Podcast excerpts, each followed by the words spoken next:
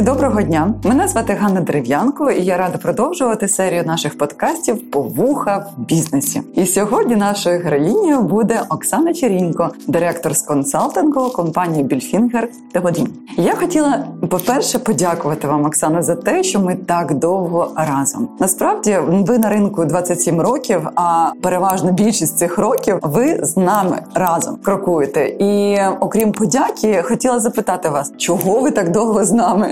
Що вам подобається, і що ви можете згадати таке найцікавіше в нашій співпраці? Анна, со своей стороны я также хочу поблагодарить за возможность этой встречи, не виртуальной. Спасибо, это редкость в наших условиях. Почему мы так долго разом? Я думаю, что э, причин здесь несколько. И э, мои воспоминания э, связаны с, с тем, как мы делили в свое время первый офис на Эспланадной. И почему-то по ассоциациям ощущения напоминают школьные связи. Я думаю, что это потому, что мы начинали в очень трудное время, и это связало нас с определенными а, связями. Узы, узы брака.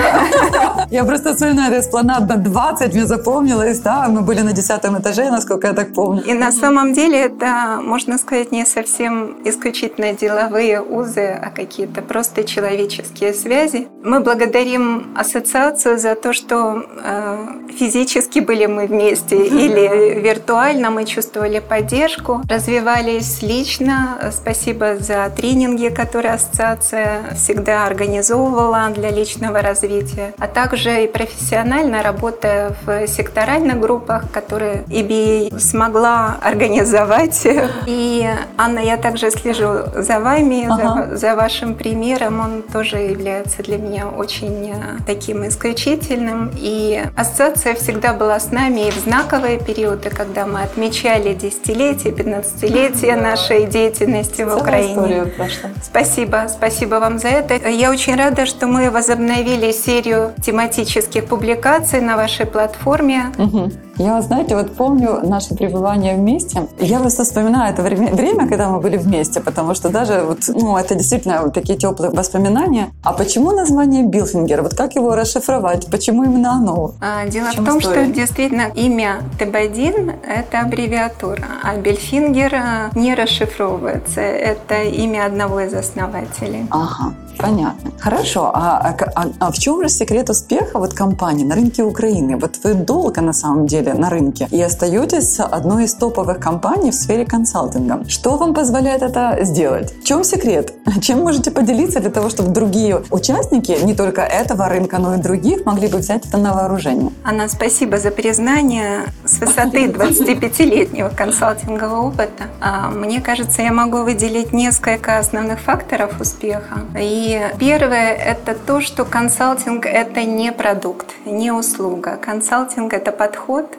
в свое время э, я искала определение, которое бы меня устроило. Определение столько же примерно, сколько консультантов. И какое определение мне нравится, что клиенты ищут индивидуальных консультантов или группы консультантов, э, которые способны поддержать клиентов по следующим направлениям. Первое – объективно оценить проблему или возможности. Второе – это порекомендовать, как эти возможности реализовать, как решить проблему. Третье – это как сопроводить клиента в решении этих проблем. И четвертое, тоже очень важный момент э, – помочь клиенту видеть глобальные или очень специфические тренды для того, чтобы развить бизнес или оптимизировать э, операции. Второй фактор, он стоит на втором месте, но на самом деле он самый главный. Это личная вовлеченность и команда. И я тут согласна с Джимом Коллинзом, что сначала команда, а потом уже все равно куда плыть, mm-hmm. потому что люди это Наше все. ключевое вдохновение любого лидера. И я честно не верю в сторонний бизнес-девелопмент. Я считаю, что лидер ответственный и за обещания, и за результат отлично, ну, и супер. это очень важно. Полностью поддерживаюсь. Подписываюсь под этими словами, можно сказать. А скажите, пожалуйста, а как вы же ищете этих людей, вот самых именно их, которые будут действительно такими надежными э, попутчиками для клиента, для того, чтобы вашу компанию достойно нести дальше в будущее и помогать э, ну, реализовывать такие самые амбициозные, специфические разные планы? Как вы их находите, с одной стороны, эти кадры, и с другой стороны, что вы делаете для того, чтобы их удерживать? Очень э, непростой вопрос.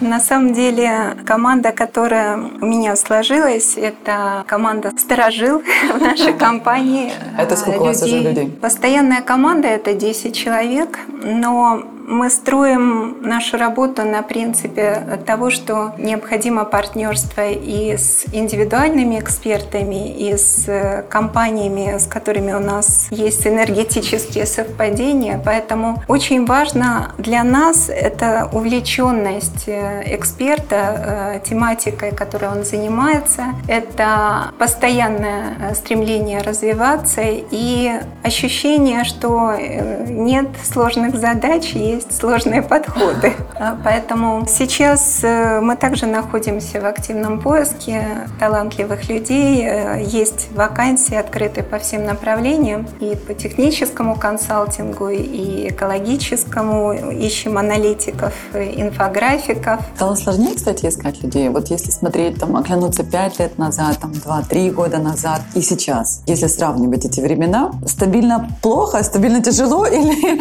или лучше становится? Становится больше предложений на рынке? Мне кажется, в Украине очень сильный рынок индивидуальных экспертов. И мне кажется, ковид усилил тренд того, что индивидуальные эксперты предпочитают работать самостоятельно, а не как часть команды э, даже в международных компаниях. И здесь есть определенные сложности, как заинтересовать экспертов работать именно в своей команде. И мы стараемся балансировать и предлагать разные мотивационные схемы. Я думаю, что всем работодателям в текущих условиях нужно готовиться к тому, что постоянное трудоустройство перестанет быть нормой. И все больше гибкости нужно предоставлять сотрудникам, в том числе, которые работают в home-офис э, режиме. А как вообще ваша жизнь изменилась за последние вот полтора года? Э, что-то изменилось? Вот вы сама, вот, да, вы мама, э, вы руководитель. Что вы изменили в себе? Ну, особенно в период пандемии сначала было сложно перейти на непривычный для меня домашний режим. Я поняла для себя, что я человек больше офисный, чем домашний. Но человек ко всему привыкает, да, и ищет творческие подходы. Э, мне кажется, что лично у меня тренд э, баланса работа и личная жизнь наметился в позитивную сторону. По крайней мере, я стараюсь э, находить время для активного отдыха на природе.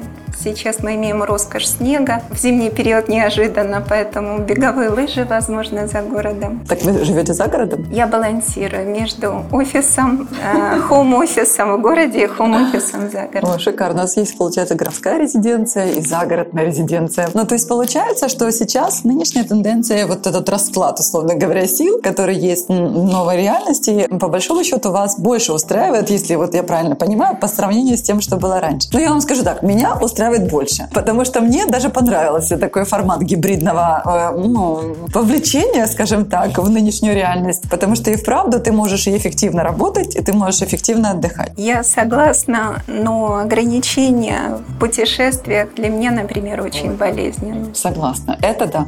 И личные путешествия, и командировки, конечно, это то, чего не хватает. Я надеюсь, что новая реальность не навсегда в этом аспекте.